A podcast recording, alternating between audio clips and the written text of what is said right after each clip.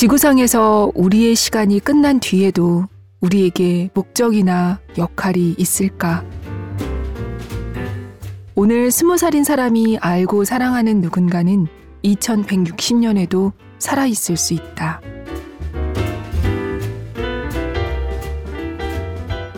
2021년 4월 18일 북적북적입니다. 안녕하세요. 저는 조지현 기자입니다. 2021년 지금 우리가 알고 사랑하는 누군가가 2160년에도 살아있을 수 있다고 말하는 이 책. 바로 오늘 소개할 책입니다. 시간과 물에 대하여 라는 책이에요. 안드리 스나이르 마그나스온이라는 아이슬란드 작가이자 환경운동가가 쓴 책인데요. 어, 2019년에 나왔고 한국어로는 작년 12월에 번역돼 북하우스 출판사에서 나왔습니다. 표지에 하얗고 푸른 빙하 사진이 있어요. 제목처럼 시간과 물, 물 중에서도 빙하와 바다에 대한 이야기를 하는 책입니다. 저는 우연히 이 작가의 테드 영상을 보고 이 책을 읽게 됐는데요. 여러 면에서 이 책이 갖는 신비롭고 강력한 설득력에 매료됐습니다. 무엇보다도 시간에 대해서 이렇게 말해주는 사람이 저에게는 없었거든요. 이 책의 저자인 마그나손이 어느 날 아이슬란드 수도 레이캬비크 근처의 할머니 댁에 갑니다.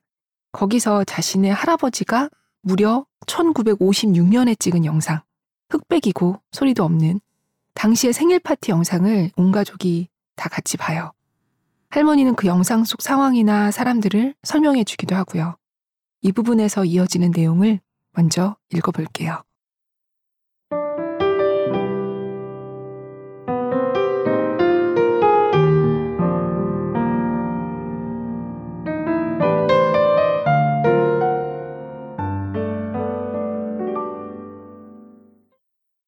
지금은 2018년. 우리는 60년 전과 같은 부엌에 앉아 있다. 어머니는 이른이 넘었고 할머니는 아흔 넷이며 내 막내딸은 열 살이다. 할머니는 골프를 그만둔 것 말고는 내가 기억하는 모습과 거의 달라지지 않았으며 기억 못하시는 일도 없다. 전화벨이 울리자 할머니가 받으러 간다. 우리는 낮게 웅웅거리는 라디오 방송을 들으며 팬케이크를 먹는다. 나는 딸 휠다 필리피아에게 간단한 산수 문제를 내준다. 증조 할머니가 1924년에 태어났었으면 지금 연세가 어떻게 되지? 휠다가 제깍 대답한다. 아흔넷. 내가 말한다. 계산 잘하네. 휠다가 싱긋 웃으며 말한다. 할머니 연세 알고 있었어. 좋아, 이번엔 진짜로 더하기를 해볼 거야. 넌 언제 아흔 넷이 될까? 그러니까 내가 태어난 2008년에 더하기 94를 하면 되지. 그렇지. 힐다가 고개를 갸우뚱거리며 종이에 볼펜을 끄적이다가 쭈뼛쭈뼛 답을 내민다. 2102년 아니야? 맞아. 그때 너도 지금 할머니처럼 활기차길. 어쩌면 바로 이 집에 살고 있을지도 모르겠구나. 어쩌면 네가 지금 여기 앉아 있는 것처럼 2102년에도 너의 10살 배기 증손녀가 찾아와 이 부엌에 함께 앉아 있을지도 모르고. 힐다가 우유를 훌쩍거리며 말한다. 그래 어쩌면 계산 한 번 더. 네 증손녀는 언제 아흔넷이 될까? 휠다가 내게 약간의 도움을 받으며 종이에 숫자를 적는다. 2092년에 태어났으면? 그래, 맞아. 2092에 94를 더하면 2186년? 휠다가 가만 생각하더니 웃음을 터뜨린다. 그래, 상상할 수 있겠어? 2008년에 태어난 네가 2186년에도 살아있을 아이를 알 수도 있다는 거 말이야. 휠다가 입을 오므리고 허공을 쳐다본다. 휠다가 말한다. 이제 가도 돼? 내가 말한다. 거의 다 됐어. 하나만 더 풀고. 1924년에서 2186년까지 전부 몇 년일까? 휠다가 셈을 한다. 262년? 상상해보렴 262년이야. 그게 네가 연결된 시간의 길이란다. 넌 이 시간에 걸쳐 있는 사람들을 알고 있는 거야. 너의 시간은 네가 알고 사랑하고 너를 빚는 누군가의 시간이야. 네가 알게 될, 네가 사랑할, 네가 빚어낼 누군가의 시간이기도 하고. 너의 맨손으로 262년을 만질 수 있어. 할머니가 네게 가르친 것을 너는 손녀에게 가르칠 거야.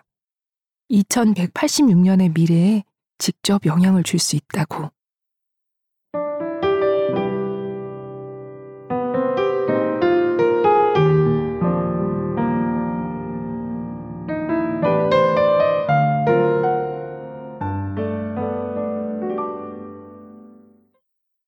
네, 262년. 실제로 우리가 알고 있는 사람과 연결된 시간.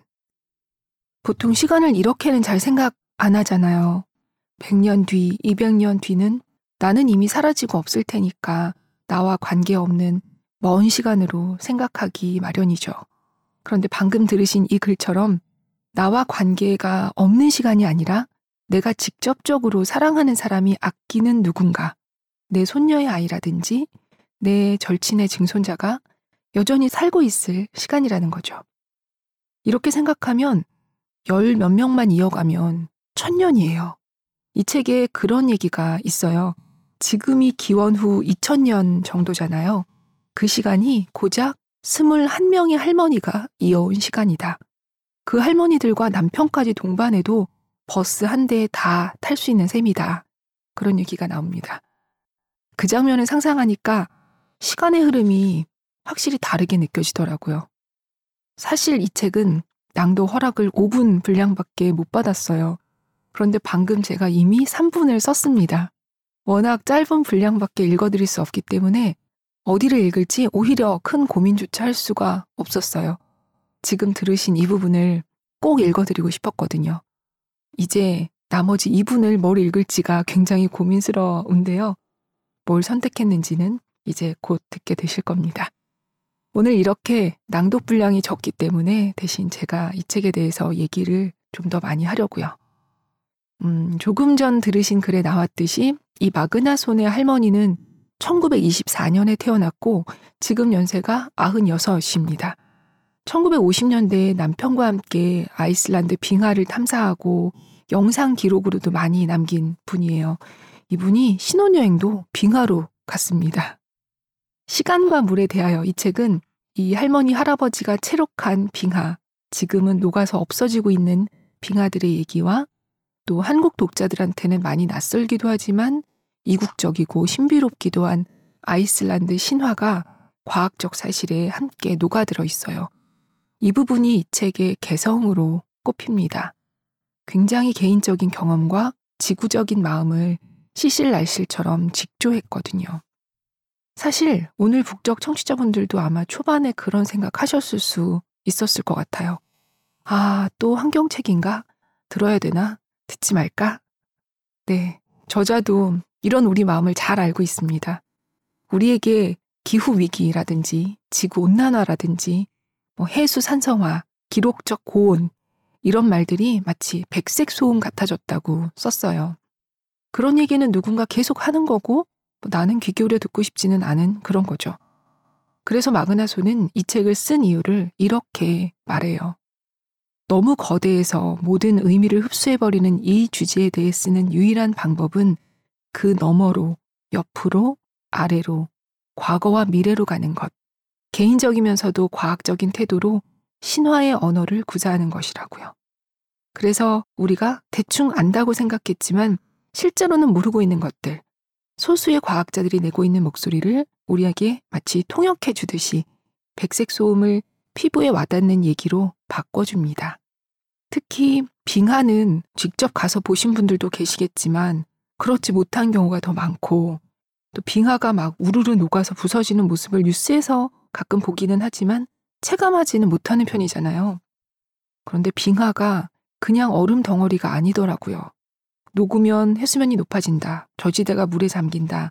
이런 걸 넘어서서 이 빙하의 물에 의존해 생활하는 지역이 굉장히 넓다고 해요. 빙하가 우기에는 얼음의 형태로 이 물을 모았다가 건기에 그 물을 녹여서 내보내주거든요. 우리나라처럼 몬순 시즌이 있고 비가 자주 내리지 않는 그런 지역에서는 빙하수가 농사와 생활의 유일한 물 공급원이기도 하다고 해요. 빙하수는 어쩌면 공짜로 이뤄지는 자연의 물 공급 시스템이라고 할 수 있습니다. 예를 들어서 히말라야 산맥에는 빙하 4만 6천 개가 있다고 해요. 또 티베트 사람들이 건기에 쓰는 물의 80%가 빙하 녹은 물이래요. 그런데 이런 빙하가 녹아서 없어지면 초기에는 물이 넘쳐서 홍수가 나기도 하고 그래서 물의 양이 급증하기도 하겠지만 결국 사람도 동식물도 생존할 수 없는 지역으로 바뀌게 되고 그럼 거기 살던 생명체들은 어디론가 이동을 해야 되는 상황에 처하게 되는데 사람은 기후 난민이 되는 거고 동식물은 더 이상 살 수가 없는 거죠. 혹시 가끔 어떤 기사에서는 지구가 더워지는 게 아니다. 빙하가 녹는 건 예전에도 그랬다. 이런 내용이 나오기도 하는데요. 저자는 이런 뉴스는 정말 잘못됐다고 지적합니다. 수천 년 동안 빙하가 뭐 늘어났다, 줄어들었다 하기도 했고, 북반구에서는 늘고 남반구에서는 줄고 이런 패턴의 변화가 있긴 했지만, 지금은 모든 곳에서 일제히 빠르게 녹고 있다는 거죠. 바그나수는 이 자신이 태어나서 자란 나라 이름조차 아이슬란드잖아요.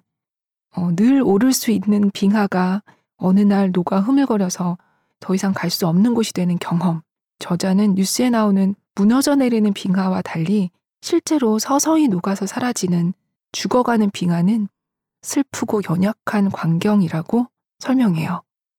빙하가 내려앉은 뒤에 그 주변 바위에 원래 빙하가 있던 높이에 작은 얼음 조각들이 매달려 있는 흔적만 남는다고 하는데요. 이런 조각을 죽은 얼음이라고 표현하기도 했어요. 결국 우리는 앞으로 1000미터가 넘는 거대한 얼음이 계곡을 가득 채운 모습을 그때는 그랬대. 이렇게 머릿속으로 상상해야만 할 거라고 저자는 말합니다. 그러다가 2019년에 이 저자가 아이슬란드에서 사라진 오크 빙하라는 빙하의 추도사를 써달라는 의뢰를 받게 됩니다. 그 추도사는 다음과 같습니다.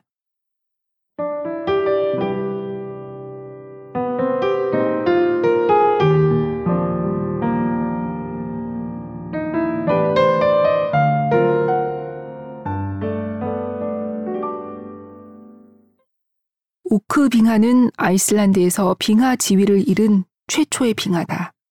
앞으로 200년간 우리의 모든 빙하가 같은 길을 따를 것으로 예상된다. 이 추도사는 무슨 일이 벌어지고 있으며 무엇을 해야 하는지를 우리가 알고 있음을 보여준다. 과연 우리가 행했는가는 미래의 이 글을 읽고 있을 당신만이 알고 있다.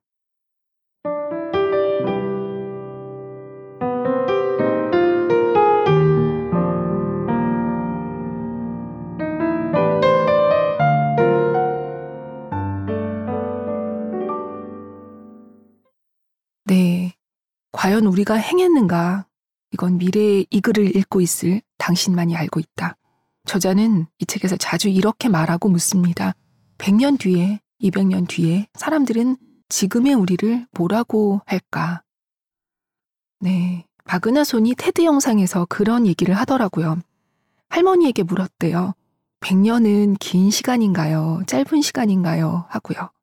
할머니가 뭐라고 답했을 것 같으세요? 짧은 시간이라고 했답니다. 그 짧은 시간에 우리는 지구에 엄청난 변화를 만들어내고 겪고 있죠. 인간이 석유를 처음 채굴한 게 1860년경이래요. 160년 정도밖에 안 됐어요. 이 책에서는 석유를 검은 태양이라고 표현하는데요. 지구 뱃속에 있던 이 검은 태양을 꺼냈으면서 대기 중 이산화탄소 농도가 급격히 올라갑니다. 와트가 증기기관을 발명했던 때에는 대기 중 이산화탄소 농도가 280ppm이었대요. 저자가 이 책을 쓸 당시 이 수치가 415ppm으로 높아집니다. 그런데 대기 중 이산화탄소의 30%가 바다에 흡수된다고 해요. 흡수돼서 사라지느냐? 아닙니다. 없어지지 않아요. 이산화탄소 농도가 높아진 바다는 pH 농도가 낮아져서 산성화됩니다. 그렇게 되면 산호가 죽고 조개 껍데기가 녹고 플랑크톤이 죽습니다. 특히 이 플랑크톤의 역할이 어마어마한데요. 플랑크톤이 광합성으로 만들어내는 산소가 지구 전체 산소의 60%라고 하네요. 저자는 바다가 지난 5천만 년 동안 달라진 것보다 앞으로 100년 동안 더 많이 달라질 것이라고 경고합니다. 그리고 문제는 인류가 이제 더 이상 감당할 수 없게 되는 지점, 티핑 포인트가 분명히 올 것인데 그게 어디인지를 인간이 모른다는 점이라고 강조해요. 파리 기후협약에서 일단 지구 평균 기온 상승을 1.5도에서 2도 정도로 묶자, 2도를 넘지는 말자, 이렇게 목표를 세웠는데 이걸 달성하려면 우리가 2050년까지 이산화탄소 배출량을 0으로 만들어야 된다고 합니다. 줄이는 게 아니라 아예 0으로, 배출 제로. 동시에 이미 배출한 이산화탄소를 흡수해서 제거도 해야 되고요. 2050년이면 30년도 안 남았어요. 그런데 지금 그런 노력이 가열차게 이뤄지고 있다는 소식은 전혀 들려오지 않고 있죠. 전기차? 배출하는 탄소는 없지만 굴러가는 전기는 어디선가 와야 되고요. 또 만드는 데 드는 재료, 반도체, 그런 것들을 제조하면서 탄소가 생기죠. 그리고 요새 메타버스, 가상현실, 화성탐사, 이런 얘기도 많이 나오는데 저는 그런 소식을 들으면서도 가상현실이, 화성이 지구를 대체할 수는 없진 않나. 지구는 누가 되살리지? 그런 노력은 누가 하는 거지? 이 질문을 떨칠 수가 없더라고요. 그리고 제가 굉장히 인상적이었던 부분은 이 책에서 기온 상승을 2도 이내로 어떻게든 유지하자. 이 목표를 세우는 데 있어서 물론 2도가 달성하기 굉장히 어렵다는 것은 차치하고라도 그럼 이 2도라는 숫자는 누구 입장에서 나온 거냐. 이렇게 물어요. 지구 생물들이 그래 2도 정도면 괜찮겠어. 이렇게 승인해 준 것도 아니고 죽어가는 산호들이 그래 우리는 죽더라도 너희는 2도로 해. 이렇게 한 것도 아니잖아요. 자연은 아무런 권리를 행사하지 못하고 있다. 저자는 이렇게 지적합니다. 사실 요즘 일본이 후쿠시마 방사능 오염수를 바다에 방류하겠다고 하면서 이 책이 굉장히 다시 많이 생각났고 그래서 이번 주에 이렇게 소개를 하게 된기도 했는데요. 이 일에 대해서도 한국이나 중국 정부가 반대할 뿐 이 분야의 전문가라는 사람들이 세계적으로 이렇게 조용할 수 있나? 놀랍고 반대하는 이유 또한 인간, 이 먹이사슬의 꼭대기에 있는 최종 포식자인 인간에게 올 피해를 우려하는 것인데, 물론 사람이 피해를 입으면 안 되는 거는 너무 맞는 얘기지만, 해양 생물들 입장에서도 이게 얼마나 청천벽력 같은 일인지 이 책 덕분에 인간이 아닌 존재의 관점으로 또 이 문제를 보게 되더라고요. 과학자들은 인류가 지금 여섯 번째 대멸종을 앞두고 있다고들 합니다. 4억 3,900만 년 전. 그리고 두 번째가 3억 6,400만 년 전. 그리고 2억 5,100만 년 전. 2억 1,400만 년에서 1억 9,900만 년 사이 쥐러기 말기. 그리고 다섯 번째가 6,500만 년 전이었는데요. 지금 여섯 번째를 우리가 만들고 있다고 늘 합니다. 저자는 인류가 이 막다른 골목에서 길을 만들려면 정말 간절한 마음으로 협력하고 열렬하게 해결책을 갈망하는 것밖에는 방법이 없다.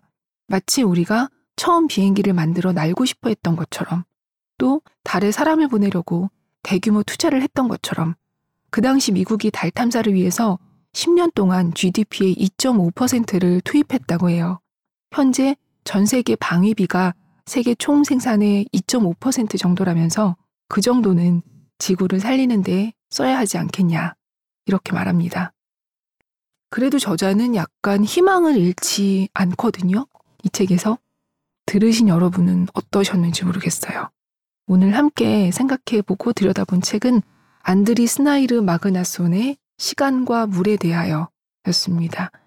제가 오늘 굉장히 거칠게 이 책 속의 일부 숫자와 일부 얘기를 해드렸지만 앞서 말씀드렸듯이 저자가 자신의 개인적 이야기와 또 역사와 신화를 엮어서 만든 이 책을 직접 읽으면서 느끼시는 그런 감정은 제가 대신 전할 수 없을 것 같아요.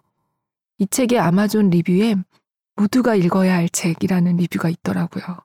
특히 이번에 코로나를 겪으면서 우리가 이렇게 각각의 국가 범위에서 해결할 수 없는 문제를 실감하고 계시다면 더욱더 이 책을 추천드립니다. 그리고 이 책이 지난번 제가 소개해드렸던 책, 앞으로 올 사랑과도 연결돼 있기도 해요. 인간이 지금의 탐욕을 채우려고 다음 세대를 위기에 처하게 만들지 말자는 다짐, 각성, 또 인간이 아닌 지구의 다른 종의 눈으로 세상을 보는 시각의 전환, 이런 점에서 그렇습니다. 네. 지난번에 제가 제 차례에 북적북적 녹음을 못하고 한회 결방하게 돼서 죄송해요. 제가 지금 몸이 안 좋아서 휴직 중인데요. 지난번에 녹음을 할 수 없는 상태여서 어쩔 수 없이 그렇게 됐습니다. 청취자 여러분들도 건강 잘 챙기시고요. 저는 다음에 또 찾아뵙겠습니다. 오늘도 들어주셔서 감사합니다. 북하우스 출판사에도 감사드립니다. 안녕히 계세요.